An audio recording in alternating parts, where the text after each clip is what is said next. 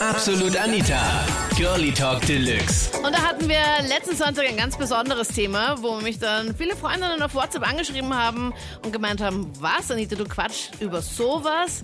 Wir haben letzten Sonntag über die Flüchtlingskrise gequatscht. Ein Thema, was normalerweise ja nicht bei uns zumindest vorkommt.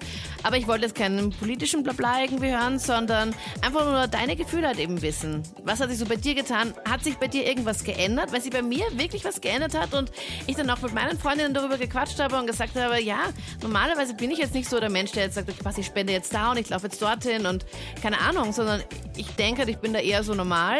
Aber jetzt, seit dieser Geschichte, merke ich so, ich habe einfach den Drang, was zu machen und zu helfen. War dann eben auch und habe halt auch geholfen und es war so ein erfüllendes und voll schönes Gefühl, irgendwie auch was gemacht zu haben, auch wenn ich jetzt nicht viel getan habe, aber trotzdem einfach gemerkt habe, dass die Leute das dankbar irgendwie aufgenommen haben. Und habe eben da auch mit meinen Freundinnen darüber geredet und habe gedacht, okay, darüber muss ich jetzt einfach auch bei Girlie Talk Deluxe quatschen. Habe mir da Verstärkung ins Studio geholt und zwar die Andrea, die ja nonstop ja eigentlich am Hauptbahnhof ist und da ich mithilft und habe letzten Sonntag über deine Erfahrungen und deine Erlebnisse gequatscht. Ich bin Irakerin ursprünglich. Ich bin in 2006 nach Wien gekommen. Also ich habe auch Krieg miterlebt. Bin ohne meine Eltern äh, nach Wien gekommen. Alleine? Mit meinem Bruder. Ja, also mit meinem Bruder. Und du ähm, warst damals 14, oder wie? Ja, 14, 15, genau, ja.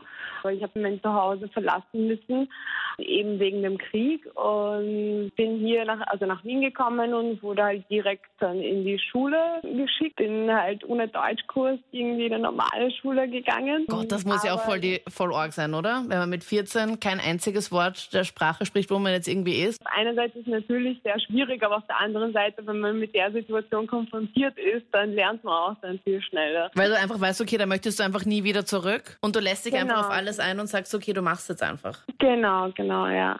Also ich sage mal, es ist okay, dass sie alle herkommen. Also nur wenn ich jetzt dann so bei Freunden sitze und die reden jetzt plötzlich so drüber, ja, die sollen die Grenze dicht machen, die sollen weitergehen und so, die braucht eh keiner und so, da denke ich mir dann immer, ja, ist jetzt nicht okay, weil die können auch nicht anders. Also.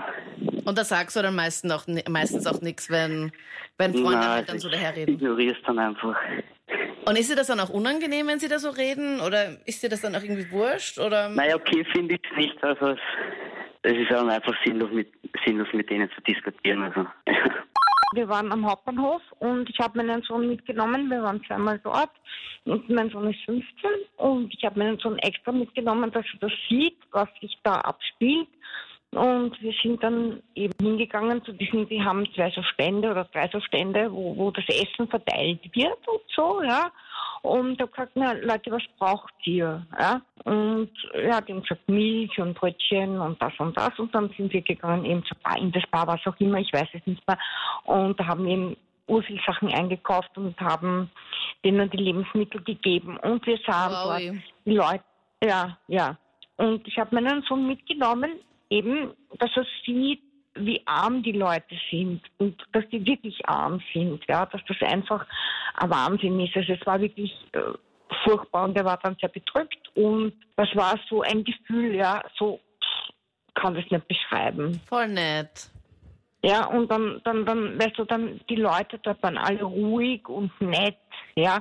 Keiner hat dich angepöbelt, die waren total ruhig und haben sich gefreut guter Freund von mir, der ist ähm, Übersetzer, Arabisch-Deutsch.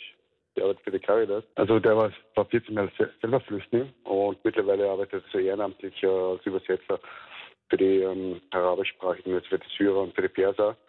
Und übersetzt die ganzen, äh, die können einfach kein Deutsch und äh, der hilft ihnen mit der Sprache.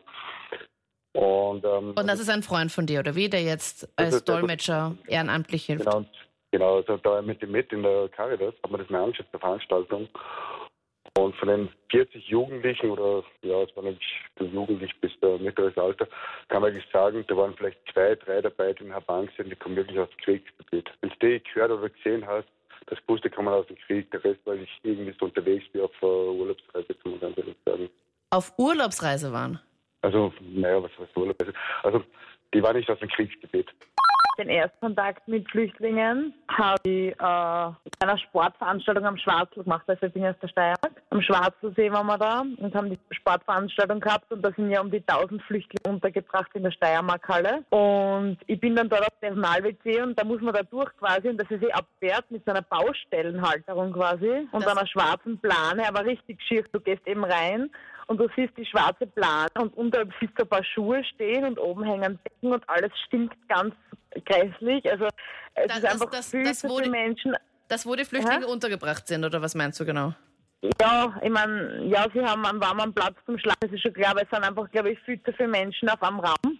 Ja. Also es war wirklich ganz schlimm, der Gestank. Ich meine, es ist ja logisch, wenn viele Menschen zusammenkommen und äh, es ist sicher besser für sie da bei uns wie drüben. Teilweise ist mir dann auch aufgefallen, ich habe fast nur Männer gesehen. Nur Männer hast Fast du keine gesehen. Frauen und Kinder, ja. Und Ja. dann denke ich mir eigentlich, äh, ja klar ist es schwer für die Frauen und Kinder, es ist sicher schwieriger herzukommen wie wie für irgendwie größer, stärkere Männer oder was, aber trotzdem, die werden alle durchgelassen oder wie und Ich glaube, die spannen Dann einfach zusammen, weil ich glaube, es ist auch nicht so billig, wenn man, äh, um den Mike aus Tirol vorhin zu zitieren, weil er gemeint hat, das ist für manche auch eine Urlaubsreise.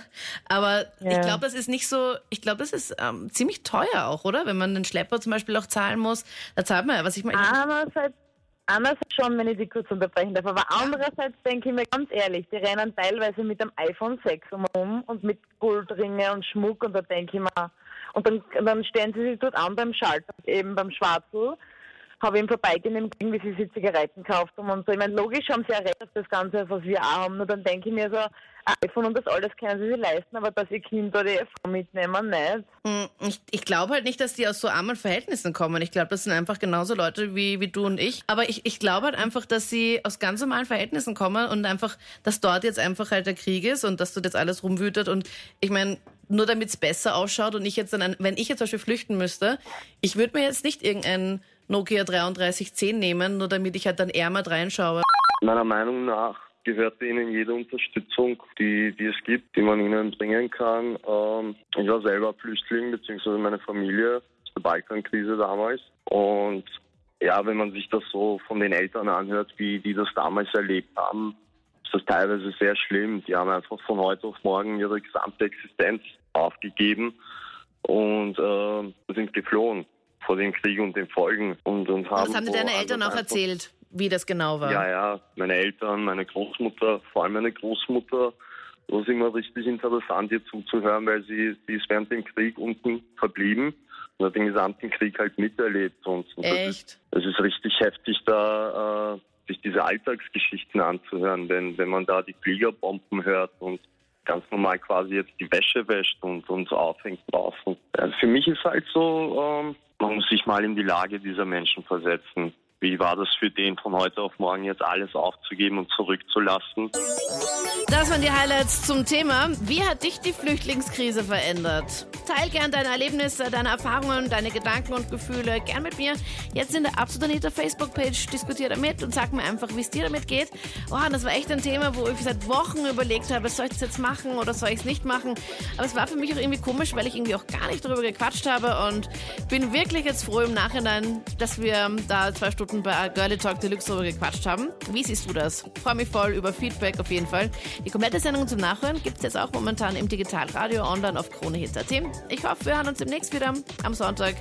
Ich bin Anita Abteidinger. Bis dann. Absolut Anita. Jeden Sonntag ab 22 Uhr auf Krone Hit. Und klick dich rein auf facebook.com slash absolutanita.